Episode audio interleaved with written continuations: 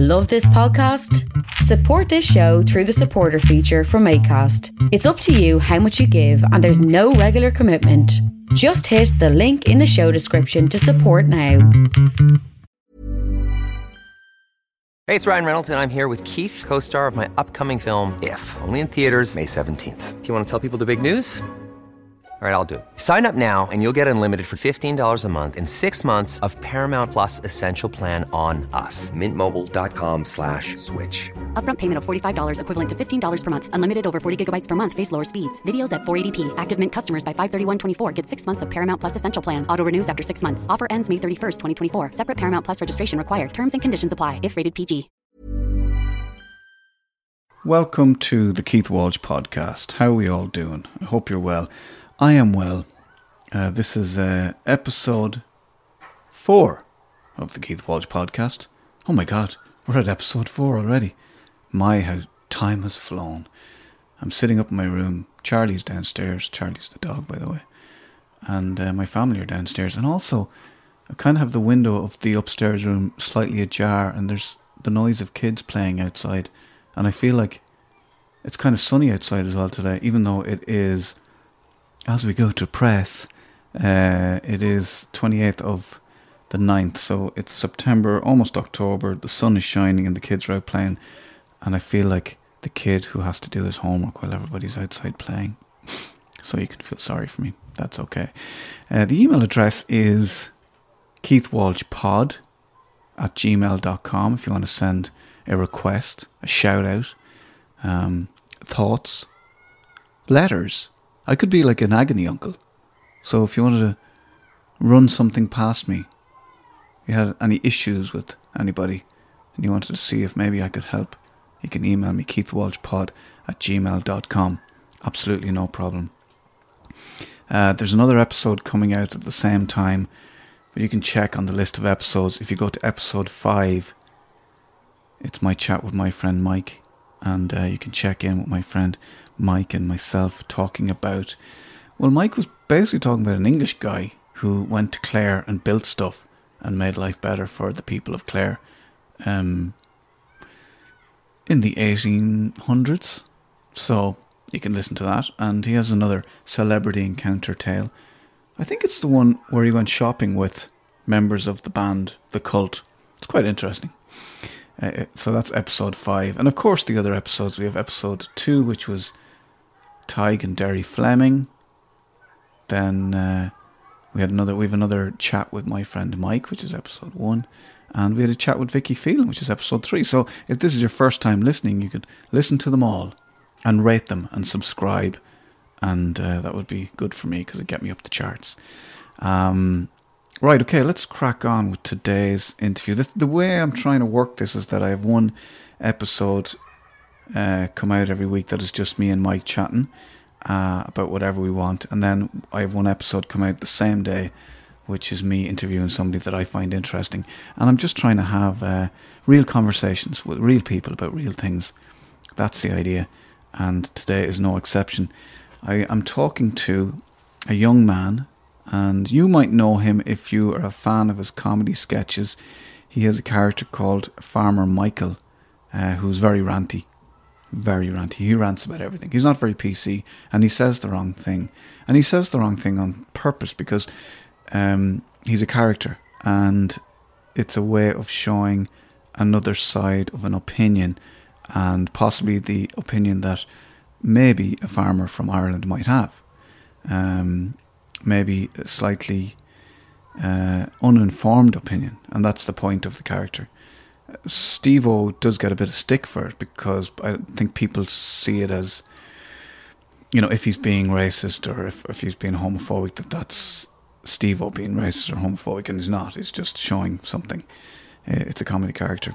Um, so, Sir Stevo Timothy, comedian, actor, supermodel, it says here on Twitter, ambassador for the Irish Wheelchair Association and he's an author as well. And he's a very interesting guy, and he's a very interesting life.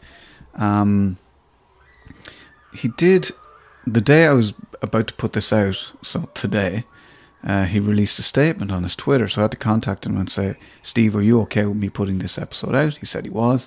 And I said, look, I'll read out some of your statement so that people know where you're coming from and where you're at at the moment. So this is some of the statement from Steve today on his Twitter. He says, Hi all, I've been contemplating this for a while now and I have come to the heart wrenching decision to pull back from doing what I do for a while. My life has been turned upside down recently, and I just don't have the heart to do it at this moment in time. I've tried my best to carry on, but I'm finding it difficult beyond my capacity. I just can't bring the passion I used to be able to. Uh, I'm feeling lost and completely without direction. I don't know what to do with my life, my depression and anxiety has reached levels I thought unreachable. I can't do this alone. I'm Laurel without Hardy. I've become a shadow of what I used to be, alone and lost and he continues uh, with the statement, and you can read the full statement if you follow him on Twitter, Sir Stevo Timothy, at Sir Stevo Timothy. I did contact him, he was kind enough to allow me to um, put this episode out, and I think there's a lot of stuff in this. There's a lot about, you know, how he dealt with setbacks and how he's always dealing with anxiety and stress and trying to become a better person. And uh, yeah, have a listen to it. I think you'll enjoy it. It's real. It is real. It's a real conversation, and he doesn't hold back. He's very honest, um, and very vulnerable as well. So uh, I'll be back after this to have a little bit of a chat and a wrap up. Ladies and gentlemen, this is episode four of the Keith Walsh podcast with Sir Steve Timothy. Enjoy. So we're recording everything. I'm just going to close, but just give me a second there, Steve.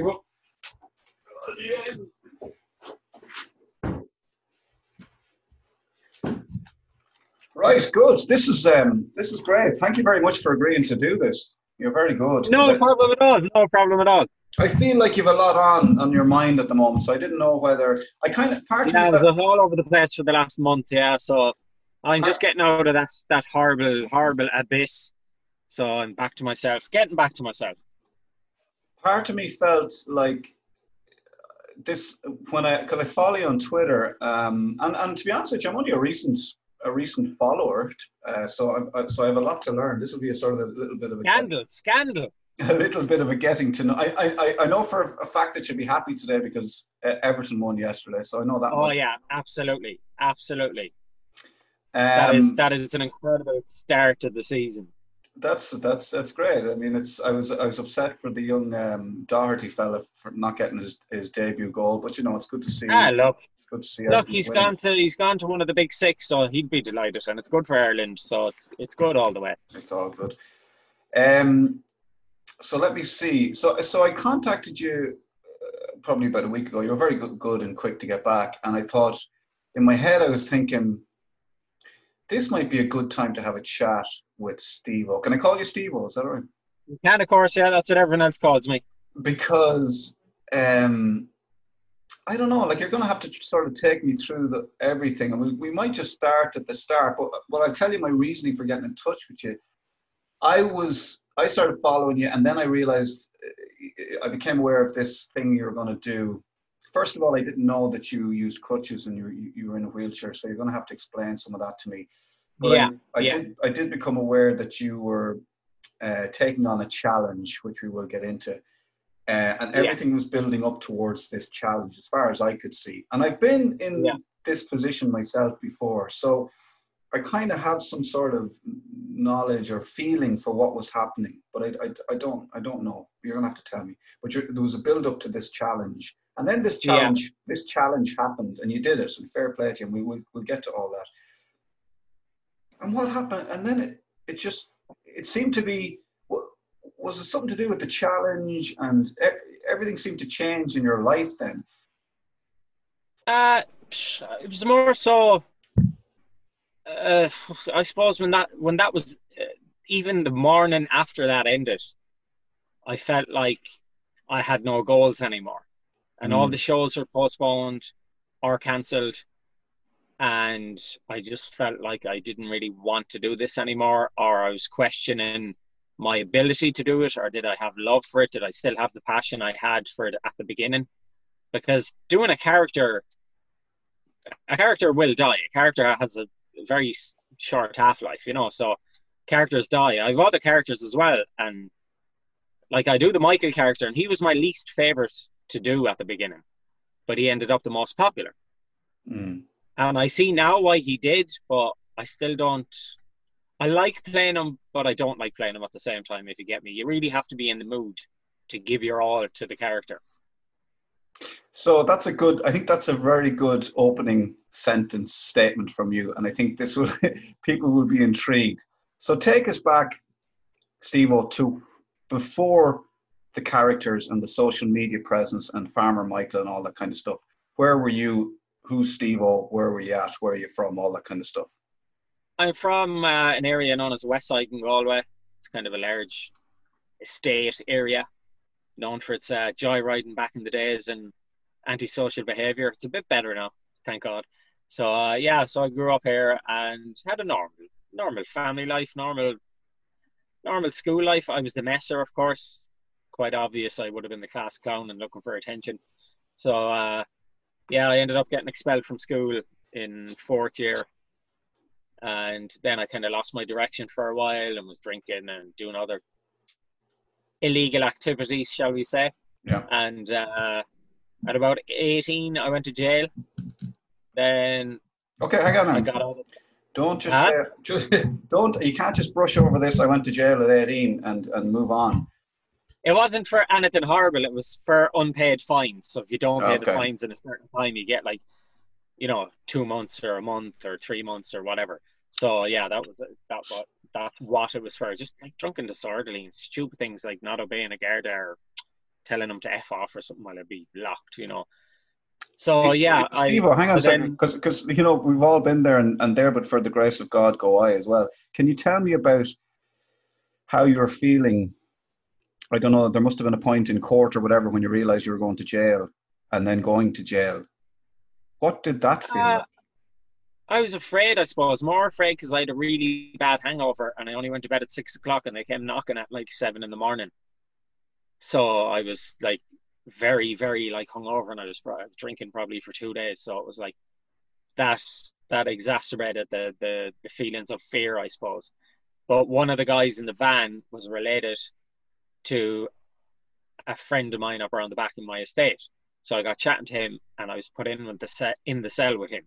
So it was grand then for me. So it was, it was kind of quite like an ordinary experience, if you could call it that. Uh, you know, so nothing bad happened or nothing. I wasn't threatened. Nothing. Look, most people in there just want to do their time and get out. And I had nothing in there, so he was the one giving me like cigarettes and stuff because I had nothing. So because he knew me, he kind of looked after me. And everyone thought I was about 16 at the time, even though I was 18. They were like, "How'd you come in? You're only a young fella." And I was there, "No, no, I'm 18.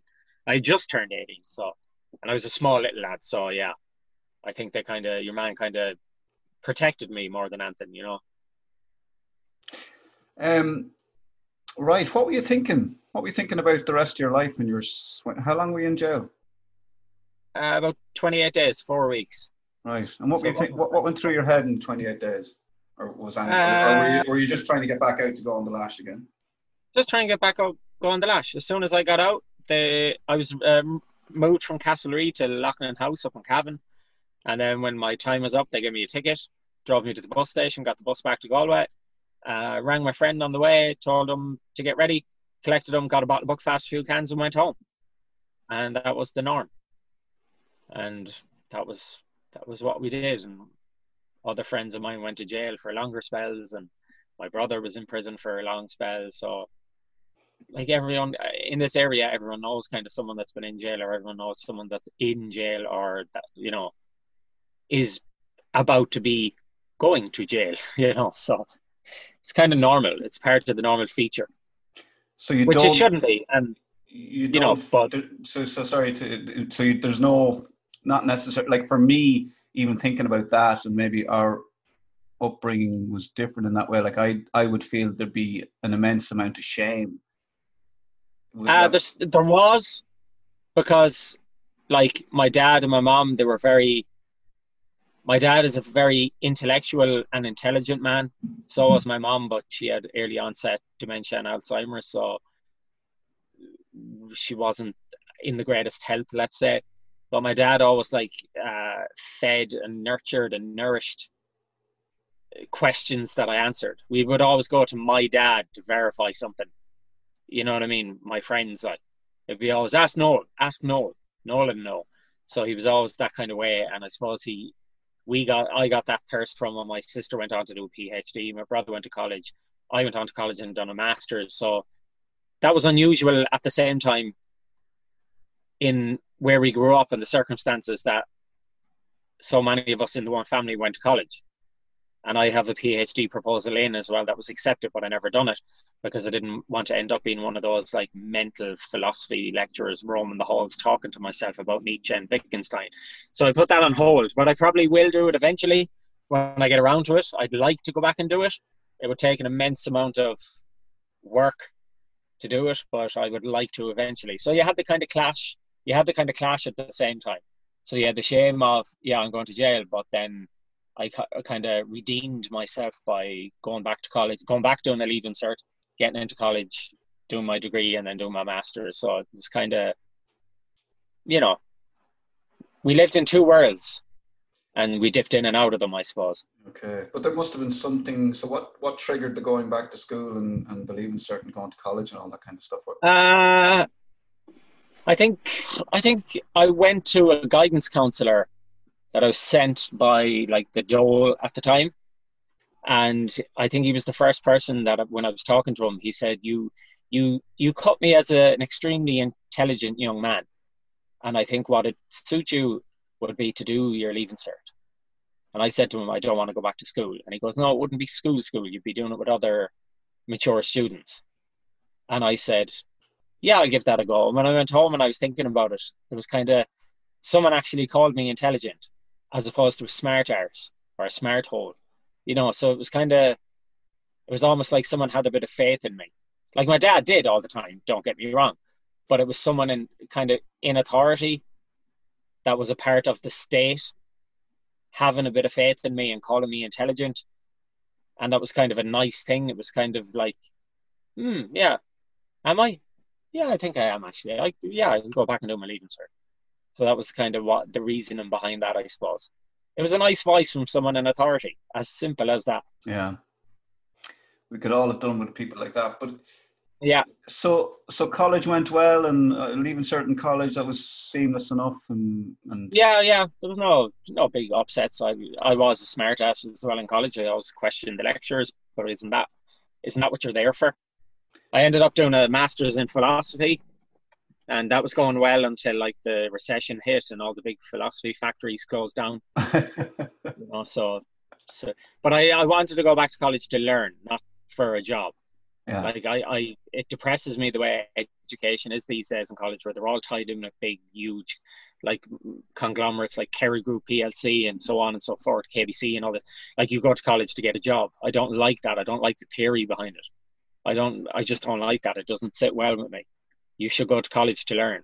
It shouldn't be an a means to an end. You shouldn't have a degree or a, a PhD in chemistry and be working in a bank. It doesn't tie up with you should have a love for the subject subject and you should want to continue it like i still regularly read philosophy books and keep up to date as much as i can with it i suppose and movements within it uh, and just a, a, little sidebar for a moment if you were to recommend a philosophy book for somebody that might be listening to this that might be a way of accessing the world of philosophy in, a, in an uh, understandable uh, way. Is there is, is there so is there a go to book that you'd be able to recommend? Or in an understandable way, it'd be probably Sophie's World. Oh, very good. It's a book about a young girl that wanted to learn about philosophy, and her dad uh, basically sends her little like I think it's like little fairy envelopes, and she slowly start, she, he slowly starts to reveal the world of philosophy to her. It's almost like a simplified matrix, but more philosophical. But then, if you wanted to get not in depth, but a bit more of what philosophy can be in a practical sense and not just a theoretical nonsense, you know, it'd be Ted Honderich's Terrorism for Humanity, where he makes the claim that to rely on terrorism as an end goal is a moral duty. and he makes such a convincing argument for it that it really, really cut me as one of those like wow books. Oh, might uh, might have to have a look at that myself.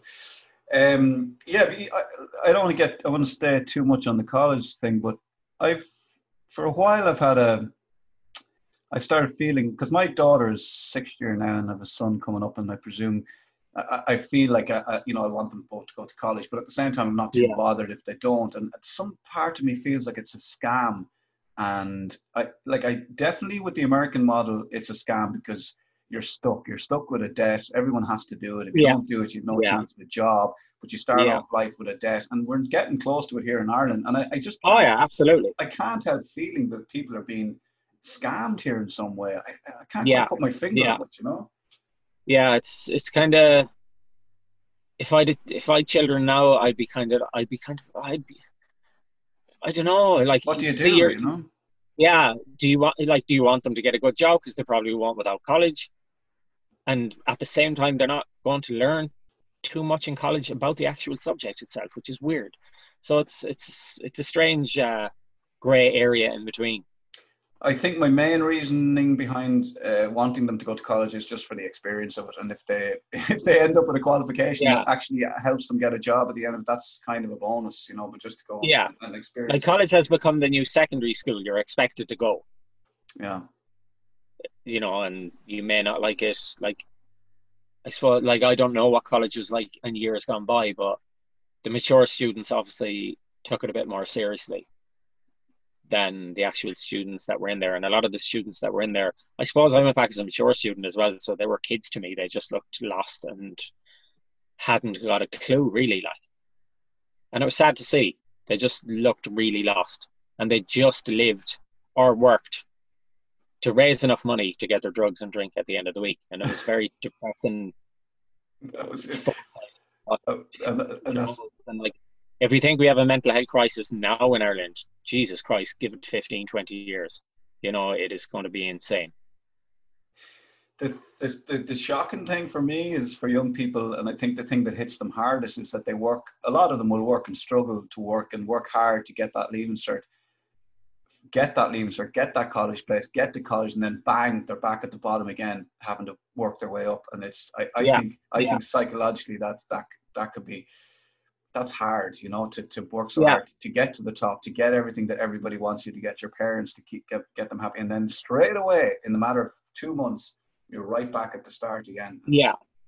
That's one thing I was ne- my dad was never with us.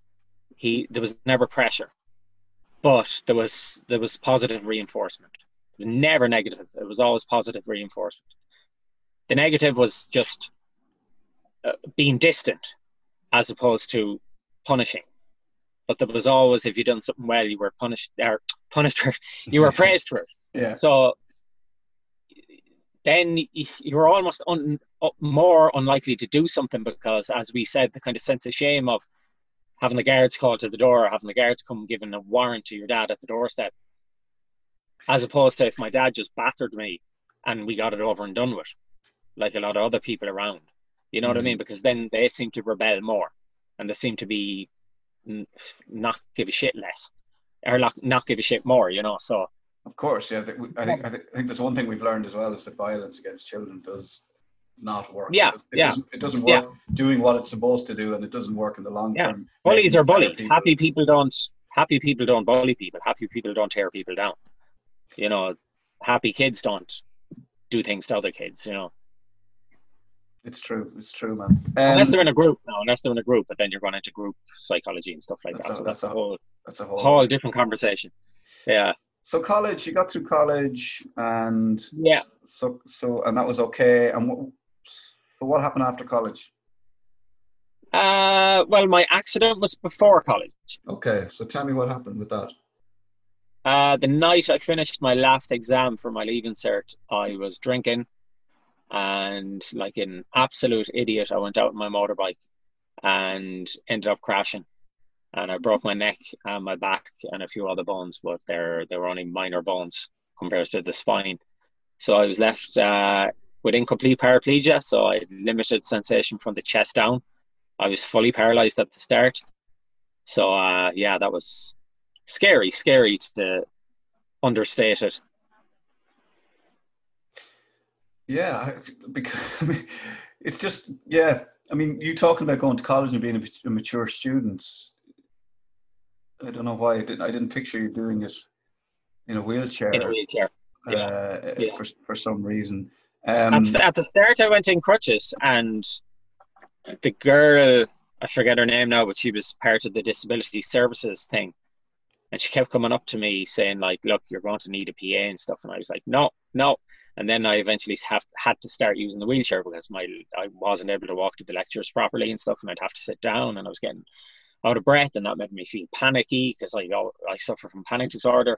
So that was, it was worse. And then one day she seen me on with the wheelchair and trying to open a door with a tray of food on me. And she was like, "Steve, will you just come down to my office? We have to get you a PA." And I was like, "Okay, I'll take it." So I I ended up being forced to take a PA, despite my stubbornness. So, but that opened my eyes to a lot because he was really good and he was really he did a master's in English, so it helped me because I was able to write, but my grammar was absolutely shit. The whole your your your thing was meaningless to me. You know, it, but I was able to write, I was able to speak, I was able to talk, but I my grammar was crap. So he taught me just basically the basics again that I had forgotten from like third year. And PA, for anybody who doesn't know, is just an assistant basically. But so, how did you? What was your? Were you, did you keep drinking after the accident? No, I gave it up for a while, and then I went drinking a few times intermittently, on and off. Right. Okay. So what did but you? I went. What? I kind like I was always a binge drinker. I wouldn't have said I drank all the time, Mm, but I was a binge drinker. I wouldn't drink for a while, and then I go drink for three or four days straight, and I would drink a lot, like a hell of a lot. I would be. I wouldn't wake up hungover. I'd wake up still drunk, and then go drinking again. and then you would feel. Then you'd have about two weeks of feeling absolute. Oh, yeah. shame. Yeah, oh yeah. The phone rang on the third day. I'd jump out of bed. Never mind the first day. The first day was intentionally making myself get sick so I could control the panic. And like trying to monitor every breath and count the seconds between breaths and stuff like that to make sure that I'm breathing and hold my nostril open to reassure my brain that I'm getting enough oxygen and my I'm not actually suffocating. It was it was hell. But I lived that life all the time and I lived hiding panic disorder for most of my teenage years. So when I went drinking, I felt normal. I felt like what I thought normal people felt like. I could go into a shop and not be monitoring the exits or who's there or how long it'll take me to get home to my safe zone. So I thought that that's how a normal adult felt. So when I drank, I felt what I considered normal. I didn't have to do all these counting things. I didn't have to do all this self monitoring. I didn't have to monitor my heartbeat. I didn't have to monitor escape routes and how I get out of place really fast if I felt panicky. So you can see how I could end up being dr- drinking in the first place. Yeah, it was. It was. It was good self medication. If if if you could have. If, Yeah, if it was exacerbated it in the long run, Yeah. but those few hours or days of feeling non panicky, depressed were glorious. Absolutely glorious. Yeah, and probably a much needed break, and you know, Yeah, yeah, from from, from the reality. Because I, I, Yeah, have, I, I yeah. have, I haven't had a drink. I stopped drinking at the start of this year, and maybe similarly to yourself, I don't know that I that my anxiety or panic would have been at your level, but I definitely used. I medicated with drink, um, and in that it gave me whatever I was, whatever I whatever it took to get me through the week, and I still haven't quite took, put my finger on it because I'm still in therapy and I'm still trying to figure out whatever energy it took me and why, why why why I needed that amount of energy to get through the week and to to to d- get on with normal life like everybody else. I needed that break at the weekend, and Yeah. you know, Yeah. I, I would drink Friday night, Saturday night. I wouldn't drink Sunday because I'm working Monday, but Yeah, I need I needed I needed that break, and and Sunday Yeah. would have been horrific, and Monday would have been hard, and then as the week went on, it would have got better, and then It's almost Friday have a drink. it's almost symptomatic of modern society that we like don't get me wrong humans throughout evolution have always has have always discovered drugs or hallucinogens or whatever to be as a religious experience or as a break from reality because i suppose when we developed consciousness we we developed a sense of in, the impending doom of death that we will die, that our, our, our sense of mortality, that we're not going to live very long. And I suppose the stresses of normal social life, and especially when societies got closer together and we started living in cities, and we almost you crave that escape because life is mundane at best. We sugarcoat it when we look back at our childhood, but I spent most of my childhood being bored out of my tits. To be brutally honest, I was. But even looking back at them times being bored now, I consider them really, really happy memories. You know that kind of way. So yeah, like totally, yeah. we crave we crave escape. Yeah, but it's just I, I I tried writing down this. I kind of I journal every morning. That's one of the ways that I now deal with the day and and whatever's going on in my head. I journal every morning. I was yeah. trying to, I was trying to describe where my life was at. So, and, and everybody's life is like this. So you're always, you're living, you know, you, you know, it's, it's a classic living for the weekend. Looking, yeah, yeah. Looking, looking forward to the holiday, looking forward yeah. to the, the bank holiday, looking forward to Christmas, looking forward to this. The next wedding or, yeah, an excuse to go drinking again, the wedding or the christening or the communion or, you know, it's for the day out. But that day out can be rewarding and can be immensely pleasurable without alcohol or drugs. It literally can. It takes a while to get used to it, but I'm used to it now. I can go out and have like like I'd be panicky if I had like I couldn't go into town now in a taxi and go into some place. That is a no no because right. then I'm trapped. Mm. I'd have to have my car with me and I'd have to have the car near to the door as well. That's that's a that's a that's a vital requirement. So I'm still at that level but I could go into the place and knowing that the car is there and that I can escape, I'd be a lot more relaxed. And I can sit there with the lads. They can be drinking. One or two of them could be pissed. I'm drinking tea, still having great crack. But it took me a while to learn that. I, I ran away from that for a while because I wouldn't go out because the temptation was always there then. And, and given that I'd have my car outside, the temptation would be even greater then that if I did have four, five, six, seven, that I'd drive home. Okay. Yeah, if yeah, if you went past the two, you wouldn't get in the car after two, but you might after seven. yeah, oh, without a doubt. And me drinking, like, I'm self-destructive at the best of times. I would do it, and I would hit anyone that got in my way, even from the wheelchair. What did you? What helped you give up the booze, and what are you doing to deal with the anxiety and and like where? Because because I'm getting the sense that you're that you have. I mean, we, we, we'll we'll talk about your more recent uh, the last few weeks and what's gone on there. But but in general, you, you seem to be, you were becoming more content in what you in your skin, or, or were you? Yeah, I, I suppose I just got I got used to myself. I suppose I got used to who I am, and I accepted that maybe I'm an anxious person, mm. and I accepted that maybe that is normal. Maybe this is my normal. This is me. I can lessen the effects of it.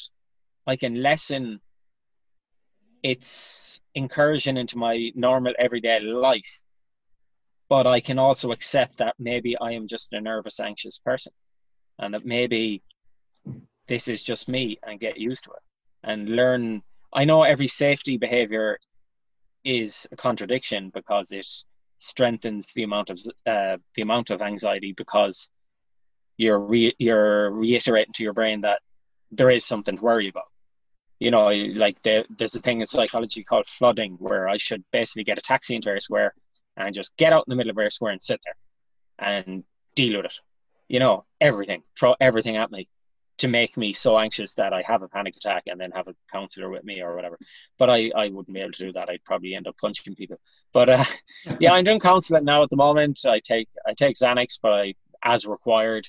So I try not to take too many of them because, but I've been on them since I was about 18. So I've never like gotten to the state, thankfully, where I had to depend on them all the time. Like for a few years there before I got panicky recently, I'd always have just one Xanax in my wallet.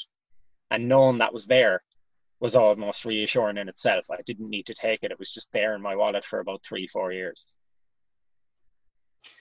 And how was your was there side effects with the Xanax? Was your sleep okay? Were you like was it was no was it a miracle really. tablet or no no I found it very hard to take at a time of panic because for me to put something in my mouth and try and swallow it and take a drink of water during the middle of one of my panic attacks is is nearly impossible. Like I had a panic attack in Dublin that ironically and paradoxically the panic attack was so bad that I wanted to start the car and kill myself.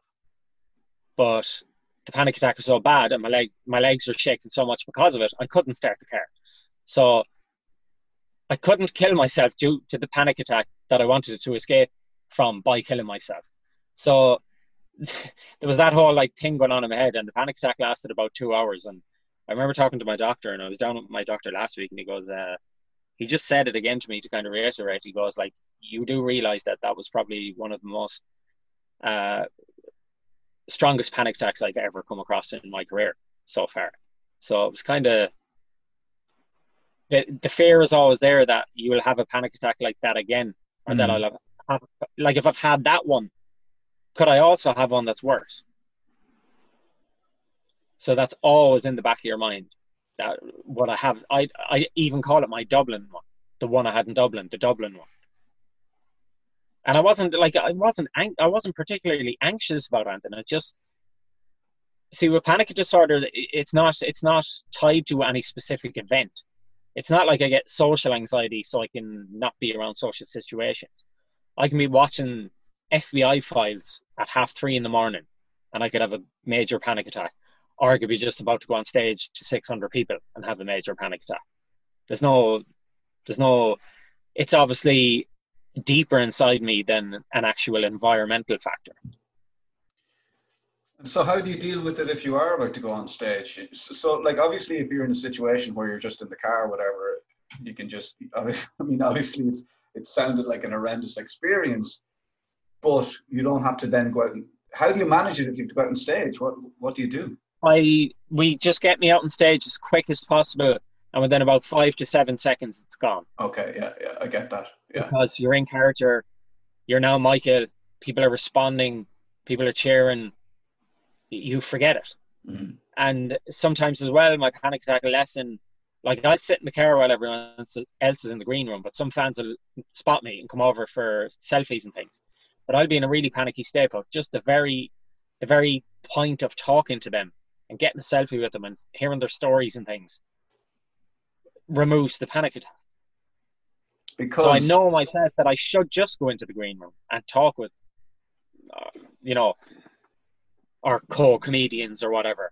But to do that when you're feeling in that state is a very hard thing to do, and especially then with the weakness in my legs, they'll shake a lot. Sometimes I can't even walk. One day we were doing the Southport Comedy Festival, and I was sitting in the car, and my panic was so bad that I couldn't. I literally couldn't walk. I, I can't walk at the best of times anyway, but I literally couldn't move with the crutches. So the ga- the guys had to break the head, the top of a table, get duct tape, and make a wheelchair ramp.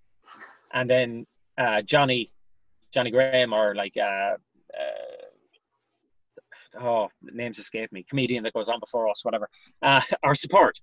He uh, he basically pushed me in and pushed me up and pushed me on stage, and that was it. Just get me on stage. I can't breathe. I'm suffocating. I'm going to die. I need to ring an ambulance, but get me on stage. Just get me on stage, and it'll go, and it'll dissipate. Jeez. And people wonder, like, how the hell do you end up doing something like this? And I always say to them, I don't know. How the hell? It, I find it like, because I only, even at the best of times, I only had to do that maybe at most three, four times a week. I'd find my life harder dealing with panic disorder if I had to work in a shop nine to five, five days a week.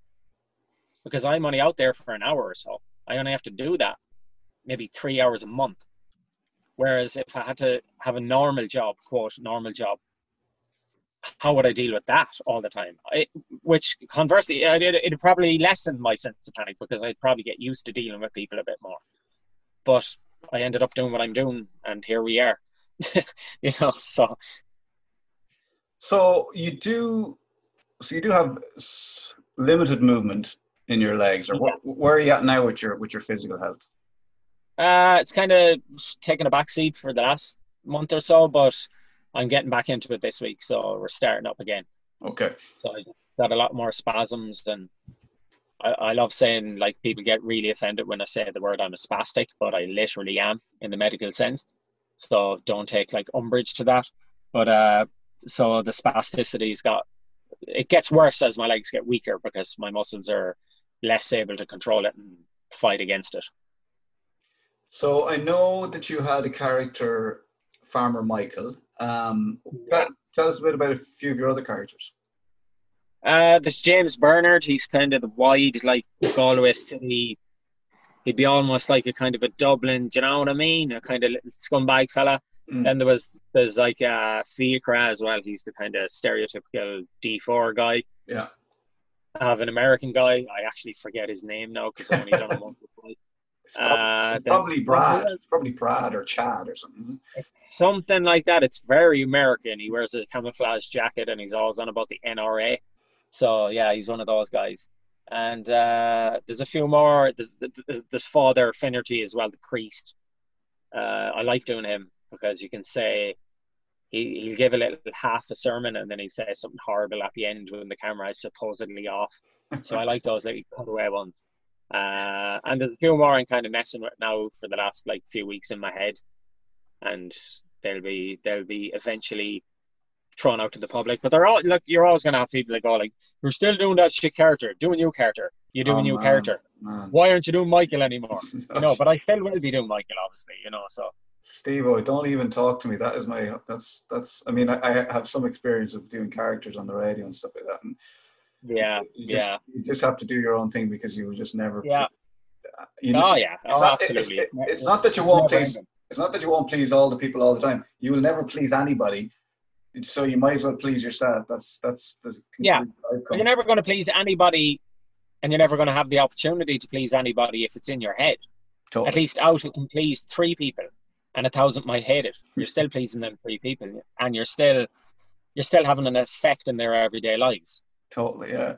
So I mean, Father uh, Farmer Michael was the big one, and Yeah. like, or, or it just uh, so what kind of effect did? When did you start getting to the point where you were like? Did did it start on the phone? Did it start live?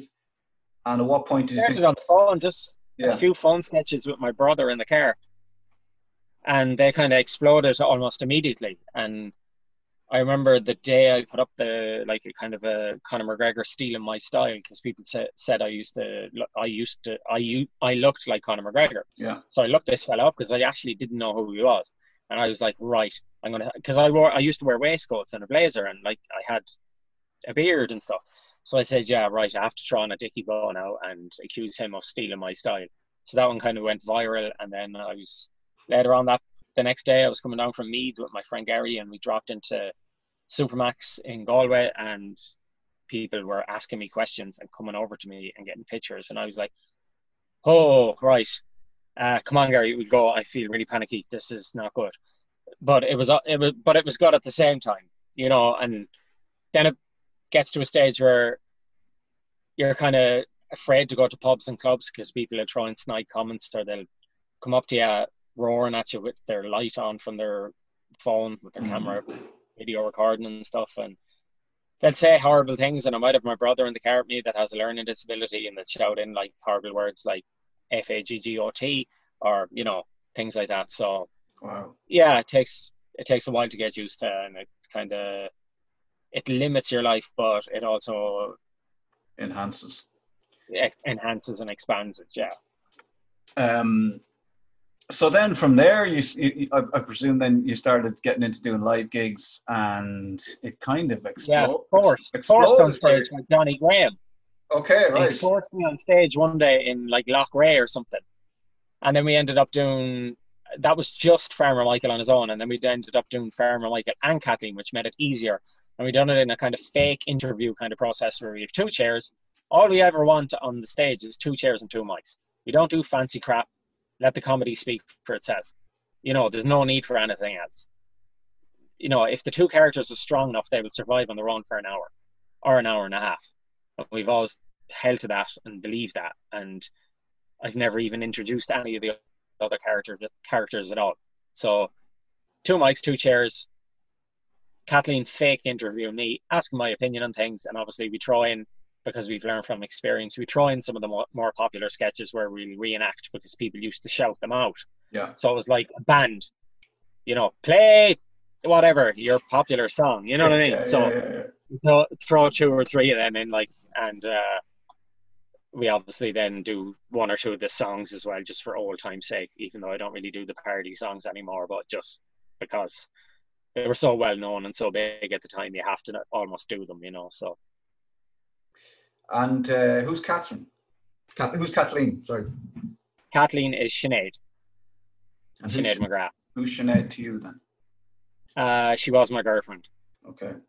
So we, we might just get on to that. But so you were so you're gigging away, things are good.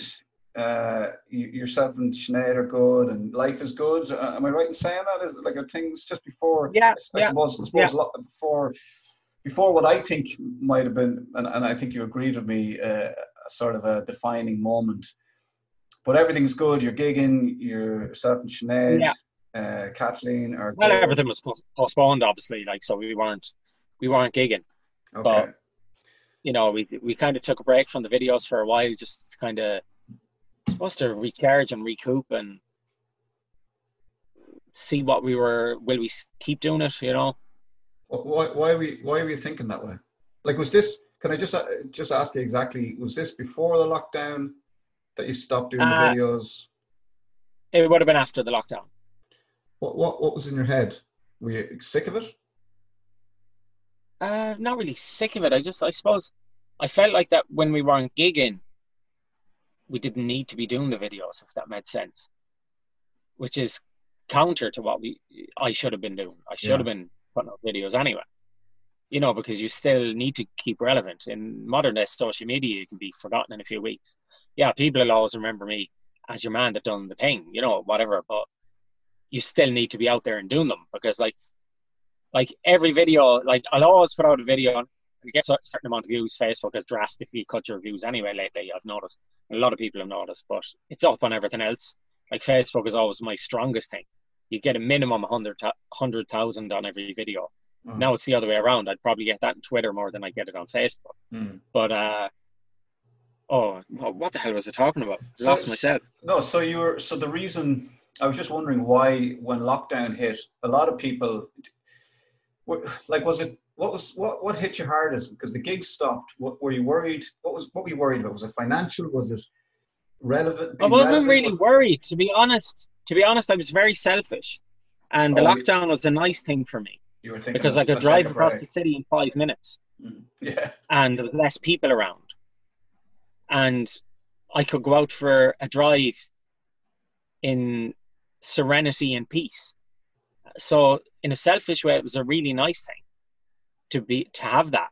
I know it affected a lot of people with mental health difficulties in a different way, but for me, as an anxious person and didn't like too many people being around, it was kind of nice. Hmm. So you saw it as an opportunity to take a little break and to recharge yeah. and have a look at everything and see what you want to do in the future. So And do a bit of music as well and write lyrics. It's not like I stopped doing anything. okay. I was always sketching down ideas for sketches and jotting little notes down and throwing little voice notes to myself for lyrics for my songs and things. So I was, it's not like I wasn't doing anything, you know. And around this time, then you set yourself, uh, you decided to set yourself a challenge, which Yeah, was to get get get the bike. Yeah, go on. Probably a, it's probably like a bad kamikaze mission that I ended up surviving. Yeah, I was going to do.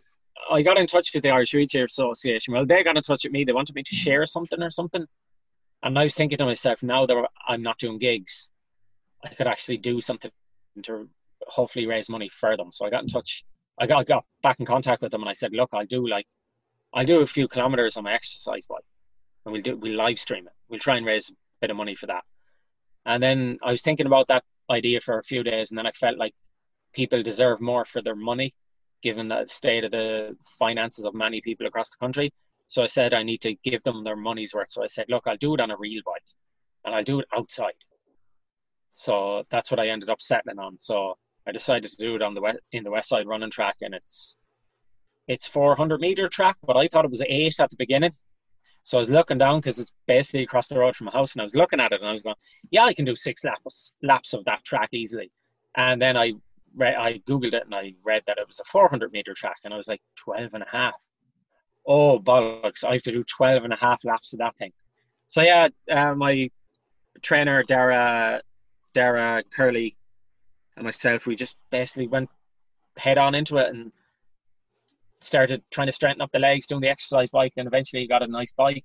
Started cycling around my estate, trying to build up the muscle, build up my balance, get used to being on a bike again, and just went head on into it and dog heading this stubbornness into it.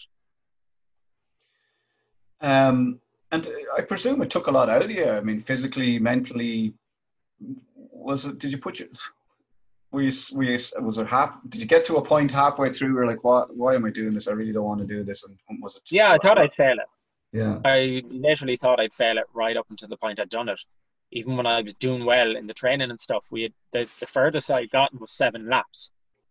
And I felt like I was going to collapse and die at that stage. Mm. I was like, Dara, like it's five and a half more on top of that. Like, I don't know. And then we picked a day and it was you know, the hottest days of the year we were meant to do it at 12 o'clock, so we had to put it off to, until 7. So then we went down at 7, and I was a nervous wreck, and I was panicky, but we got on the bike. We There was loads of locals there shouting me on, loads of West Side people, Galway people, no one, no, no, like, uh, what would you say? No press or anything came out, unfortunately, for some weird reason, but they've always had an issue with me. But, uh, so yeah, it was the locals, but they're my people. Like, mm. they're my working class people are my people. So they were there and they cheered me on and there was a few iffy moments kind of between it where I kind of my foot was slipping off the pedal and I had to kind of scoot around a bit and the bike was slowing down and it just, oh Jesus, just got the foot on the pedal back in time to keep the the motion going forward. So yeah, there's a few iffy bits and then at one stage then uh, Dara said to me, "We're on the tenth lap," and then someone came up beside me on a bike and said, "No, you're on the ninth. And I was like, "Oh God Almighty!" That was like almost getting shot. It was like, oh no, there's another lap on top of that. So I eventually crossed the finish line without stopping. That yeah, that was another goal I set set myself. Then I wanted to do it completely through without taking a break because I thought to myself that taking a break would be worse for me. Mm-hmm. It's just better to get the whole thing done and then you can take a break, and then there's no panic that you have to get back on the bike and continue. So I done it, and I was delighted and we raised 63 and a half grand which is incredible and we had call outs from Ricky Hatton Seamus Coleman Tyson Fury retweets from like Dawn French and Gary Lineker and Andrew Flintoff and just numerous like celebrities that sent messages and donated and just they all came out and like I thought it was very apt that it was Seamus Coleman that got us up to the 60 grand and if you know about football, you'll know the tune. And like he moved from Sligo Rovers to Everton for sixty grand, so it was very cool that he done that. That he brought us up to the sixty grand level. So that was that was amazing. And uh, Seamus being an Everton player as well, of course. That yeah, uh, Ireland captain. The, the the icing on the cake for you, um, and Ireland captain, yeah, of course. Uh, yeah, and because I, I remember at the time I was kind of um, following the fact that you'd taken on this challenge, and I mentioned it on Twitter, and then I was, you know, I was I was intrigued by you and by what you were doing, and um, and it seemed to me that after that you just disappeared. Yeah, I just took a break for a while, and okay, I I unpublished my like Twitter and my Facebook page and my Facebook profile for a while. I didn't take down my YouTube, but I just kind of, I just needed time to recharge and rethink. And I was in a kind of dark, very dark area where I didn't, I basically didn't want to live anymore. Wow. So, and, and do, do you think that was because you'd set yourself such a big goal, you'd achieved this, and and as you said earlier, you were like, well, what? There's no game. Yeah, it's kind of. It was like I had nothing to live for after that, and I was just. Shit. I was unaware of my future and unsure of my future. And I'm sure a lot of people are that be will be listening to this would be the same way about their job when they you know mm-hmm. when they had to leave their job for the COVID and stuff like that. What's going to happen and where am I going next? And will I have a job? Will I do I want to go back doing this? You know, am I ready to do this? What does life have for me? Have I got is this the pinnacle? Have I got as much as I'm going to get? Mm. You know that kind of way. So, yeah, I was in a no, character. I don't think I'd ever I've ever gotten that bad, but I do like having done the breakfast show on two FM and that finishing, and that was about a year ago.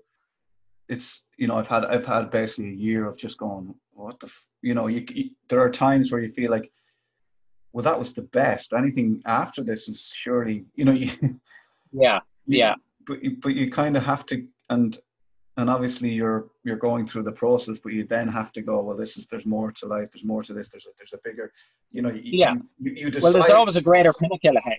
Of course. Like i've had so many pinnacles in my career so far that i really kind of looking back i don't know if you'd say it like that but i, I really shouldn't have had or that like you're not going to beat this one or mm. you you know when you get 20 million views on a video you're like, right, like I'm that's that's our f- five million set. You're never going to beat that. And then you get 10 million, then you get 15 million, and then you get 20 million, and then you're at a point like, well, we're never going to beat that. Like that's not going to be beaten. Like you know, you like 20 million views and your video shown on World Star Hip Hop and like retweeted by like James Corden and stuff. Like, am I going to beat that? Like, how the hell, in the name of God, am I going to beat that? But your next sketch your next sketch could change your life, and I've always said it. It could be as little as something like I could mention Kim Kardashian in it. She could find it funny. She might watch it, retweet it. Ellen sees it. You're flown over to Hollywood. You know, anything can happen. Your next sketch can literally change your life. And uh, is there like what's your what is your where you're at now today? What's your idea of success? What do you think is success? I don't really know. Like, I suppose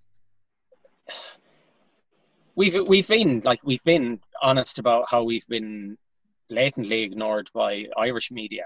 Yeah, sorry, not Virgin. I, I wanted to. yeah, not Virgin Media, not Virgin Media TV, but the other one, and we have been blatantly ignored by them because they have heard of us. But I think they think they literally th- must think I'm a dimwit that I can't speak intelligently without like they must think if they get me on some show that I'm going to like shout cunt into a four year old's face or something. I don't know. Maybe maybe they just find it co- too controversial, but I don't even see the character as controversial. Like, the character is a, the character is making fun of fun of Michael, and Michael raises a lot of valid points about certain issues. Mm. Like there's a lot of satire in some of the videos. Yeah, granted, some of them are just basic toilet humor, but there's a lot of ones with a, a, a, deep message in it, especially the ones we've done about abortion, Black lives, uh, gay rights, disability rights, etc., etc., etc., and on and on. You know, so there is there is subtleties there and little things Michael would say under his breath. Uh, but you try to hit two audiences. You, you try to hit the people that will laugh at it superficially because of what I say, but you also try to hit the people that will understand the message I'm trying to get across. But that seems to be it's almost like the, the kind of elite and the powers that be in a, in certain areas of Irish media don't see that or don't care to see that or don't want to be involved in that. They'd rather like me get a guitar and sing a happy song or something. Yeah. But yes, counter to that, then they'll have Tommy Tiernan on telling controversial jokes. But or they'll drag on the same comedians week in, week out, and you know yourself on the Late Late Show the same people. It's it's basically speed dial Lisa Richards. Who do you have? On. You know, there's no there's no searching for something. Like someone that was uh, closely involved in RTÉ said to me, if Gay Byrne was still hosting the Late Late Show, you'd have been on four or five times already. Yeah, I can see that. I can see that. All right. Yeah. I mean, uh, do you? But then, but then, but, but, as, but you... as I started, we have yeah. bigger goals now. The bigger goals is Channel Four, Channel you know, Channel 5, BBC. We've been on a lot of things in BBC on the radio. Like, it's amazing. England is amazing in one in a, in that way. Like any place I'm going to, if I'm doing a gig in Southampton, for example, or Liverpool, obviously where we, we have our biggest audience, but Southampton or Manchester or something, I will always I'll always ask our fans, does anyone know anyone in media and blah blah blah, and they'll start tweeting me back and messaging me and tweeting people in the message, and then I get a message from like BBC Southampton, and they'll have us on the radio show. That is non-existent in Ireland. I couldn't tag some show in Ireland and be on it the next morning or that evening. You that that doesn't exist. The, the, there is no there is no way to make contact, and they like they'll literally ignore you, and they'll ignore if you email or anything like that. So I stopped doing that about four years ago. I was like, they don't care. They don't they don't want us. So then we won't have them, or we they won't have us. Yeah. And we we break the UK, which we've done massively successfully. Like I'd say, without exaggeration, myself and another comedian, Martin Beanz Warde, he's a traveller, and I'm disabled, obviously. So we we have that kind of thing where we, we feel like we've been pushed to the sides and pushed to the outskirts. Yeah, and we were talking about it, and he said he said like in like before this COVID hit, he said to me like you've probably been the top seller ticket wise in Ireland under Tommy Tiernan. That there's probably no one that has outsold me, but yet we're we're never heard of in traditional media. And he he also said uh, to that as well. He goes, and think about it this way, Steve. He said, your ticket sales in England were probably the highest for any non-TV comedian in the UK. And he was probably right in that as well. And I was like, Jesus Christ, you're probably right. Which kind of, it was almost a slap to me. It was like, wow, that's an achievement. Like I should be very proud of that. For, and from not being Dublin Dublin centric or a Dublin based comedian, being a West of Ireland Galway comedian, to be probably the top selling non TV or non radio comedian in the UK. So that like I should have that on a plaque on my wall. So it's like, so it's kind of like it's a nice thing. You know what I mean? Like it's it's nice to be told those things sometimes. You, you know, you really need to hear that from someone else's mouth and go, yeah, my God, like you know, and you kind of you feel a sense of pride, which I don't sometimes feel about what I do because I'm made not to feel proud about it. I'm made to feel like it's the idiot in the car that just shouts and he doesn't he doesn't make anyone laugh or he doesn't make a difference in anyone's lives. And I know that from the personal messages I get on emails that I do, you know, so but when you're constantly ignored, it's very hard to, you know, you get in touch with certain stations in Ireland and there's, there's just nothing. No, no, you don't you're you're not with the East crowd or you're not with them or our producer on the Late Late Show is not witchy, so we won't get you on four times, but we get the other people on. It's it's all who you know, and we know that it's nepotistic Ireland. You know, we know that we. And like people say, maybe stop talking about it, they might have you. And my answer to that is go fuck yourself. yeah, I mean, the, the only thing I'd say uh, in in to to answer to, well, I'm not going to disagree with you at all but I don't know how I ended up on the breakfast show on 2FM because I mean I would have thought that I, that that was I, I don't know how that ha- happened, but it did.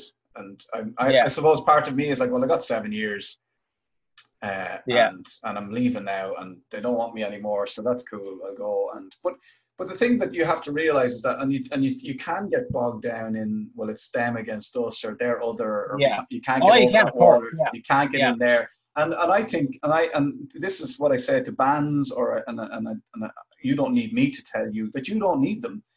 And in yeah, fact, and yeah. in fact, and in fact, Steve, even I've said that so many times. Look, Steve, you've bypassed that. You done you done a video sketch in your car, and you were doing a Vicar Street show within a year. Mm.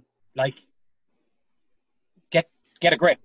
You know what I mean? You've bypassed the traditional comedy circuit completely, and you've done a bypass traditional TV completely, and you've sold out shows all over the country. But still, it's nice. It's a, it's almost a completion yeah. to oneself to be accepted. Like I'm a comedian, I crave acceptance. This is why I do this. I am lacking inside. I crave to make people laugh because I can't feel that joy myself. So if I can create that joy, so obviously, it, the whole basis and ethos of what I do is craving acceptance. And when you're not accepted and when you're pilloried, it it literally hurts and it emotionally, physically hurts. Mm. You know, my dad and my brother were sitting there when I was on the TV, uh, when I was on the six o'clock show, and to my dad, that was, I'm now officially famous quote. You know, because I'm on TV. You know, so it's almost that kind of thing. You, you you almost you crave to be, you crave to have crack social media, crack the live shows, but you also want to crack everything else. You want to crack traditional media too. Yeah, and I know it, it is it is something that plays in your mind because you're like, why, what's their problem? Why have they got a problem? You're, you know, and yeah, try, and, yeah. try and figure out. There is no figuring it out, Steve. Don't even worry about it. It doesn't. It's not something that can be figured out. It's just, yeah. Well, like I said, bypass them and totally, totally, and and you will. crack And, and, Britain more, crack Britain more, become more successful in Britain. Try and get a sketch show out of it. If not a sketch show, try and get some some kind of show. Then when they want you back, which they inevitably will when you're big over there, because we still we still have that uh, that that we're under the English. Uh, in uh, what's the word like? Like if oh if the English find him funny, then he must be. it must be then- funny if the English like it. Yeah, yeah. Then we'll accept him, yeah, because we're still we still have that mindset. And then, like I said to Sinead many times, then you can say to them, "Fuck off, my fee is fifty grand." the um the look. I mean, as I said, That's my, that's me sealed, isn't it? I'm never getting on Irish TV again. That's me sealed. That's ah fuck it, I don't care at this no, stage. no, it doesn't. It. It really doesn't matter. Nothing matters. It just it's it's it's it's. I don't know what it is. I don't know what the secret formula is, and and I'd say even if you were to say it to Tommy Tiernan, he doesn't know It's either. to be PC. It's to be PC. I don't know if it's that either. Like I mean, and, and I'm not even sticking up for them. I'm just saying it's it's this. It's like some sort of magical. They don't want to. They they won't go with someone new if they're controversial. But they'll have controversial comedians on that is tried and tested.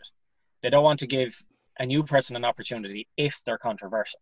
they a might new person they, they might they might give you an opportunity, but in a like they'd have they had like Blind Boy was on, but he was talking about the meaning of life with Joe, so it was a very specific Yeah, thing. yeah. I'm not sure they're going to give Well, him his own the, show. the IWA were trying to get me on because I'm I they wanted me to be their spokesman talking about Irish Wheelchair Association and about disability in Ireland because I always say and it's one of my my favorite quotes from myself that like uh it's one of the only minorities being disabled. It's only one of the minority only minorities that you can become a member of at any second. Yeah. Car crash, bang! You're a you're disabled. You're a minority. You're a member of a minority. And you're and saying seventeen percent of people in Ireland are disabled. And where are they? Where are they to be seen? We oh. still we've moved along where we hide disabled people, but we still don't see them that much. We see them more, and I love that. I absolutely adore that. But we need to see them more, and we need to see people that are not that are not. We need to see people that we need to break that horrible stereotype of old people being disabled, or that if young people are disabled, they're sheepish and they're coy, and they're ha- hat doffing.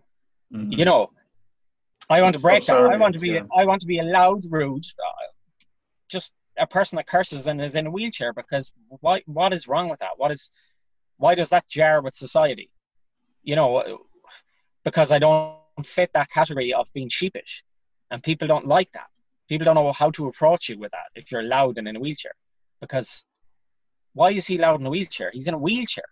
You know, it's it's almost that kind of. And then when I get out and walk on crutches, then I'm in that netherworld. It's like, but I thought you're in a wheelchair. Yes, I use a wheelchair. I'm a part-time wheelchair user because they always they have it in their head that if you use a wheelchair, you must be confined to a wheelchair. Um, so let me just to kind of wrap it up. Yeah, I Um, blabbered on there for a while. No, no, Steve, that was all perfect. That was lovely. It was lovely to listen to you. I could I could talk to you and listen to you all day, but uh, uh, we both get tired and probably fall asleep and have, have Yeah, yeah. and, Listen to each other. and, and need a nap. But Yeah, no, I find it fascinating listening. Where are you at now? Like, what? Because and I, I'm only going to mention this because you mentioned it on your social media that yourself and and your girlfriend did you take a break or what? What happened? And what? Uh, Why- we why- did, un- unfortunately, we just decided that it kind of had run its course, and I'm still not too up to date and what exactly happened, but that's the decisions she made, and I have to live with that. And Okay. There's no there's no ill feeling or anything. Just that that was the decision that was made, and unfortunately, I have to go on from here and try and live my life, and that's that's life. It can be a cruel mistress, a very cruel mistress. Um, you're in a better place today. I would say so. Yeah, I don't think I'll be over this for a long, long, long time, but I'm in a better place than I was, say, a month ago. Man. And you are working on new material, and there's stuff coming down Yeah. the line that we can look forward to, and your fans can look forward to. Yeah, absolutely. There'll always be there'll always be new stuff.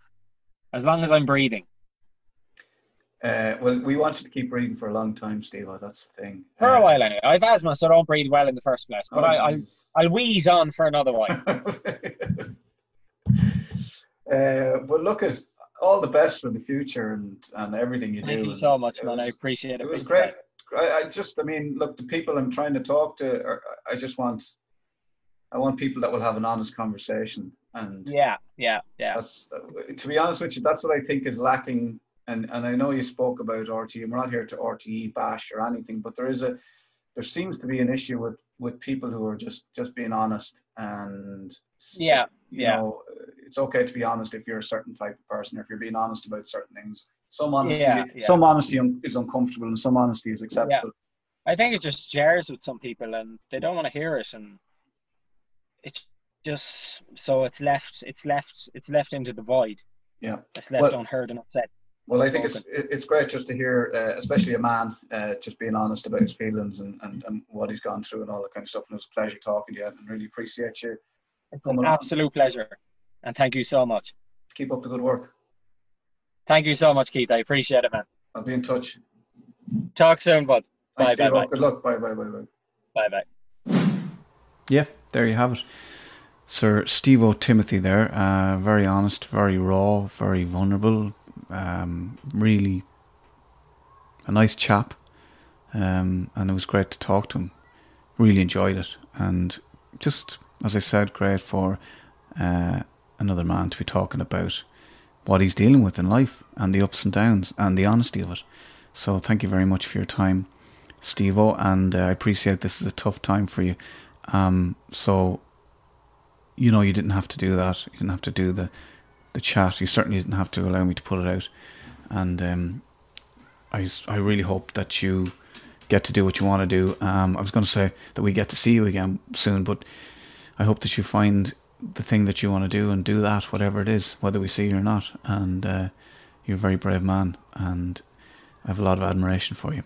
So that's it. That's it for episode four. I hope you enjoyed it. Remember, the email address is keithwalshpod at gmail.com. You can email me anytime. Uh, any suggestions for who we might talk to? Any complaints? Any agony aunt style letters if you need help? Get in touch. Um, any anything at all. We'd love to hear from you, and I'd love to read out your correspondence as well uh, on the podcast. So there you go. Um, we'll see you soon. Mind yourself. Mind how you go. Goodbye.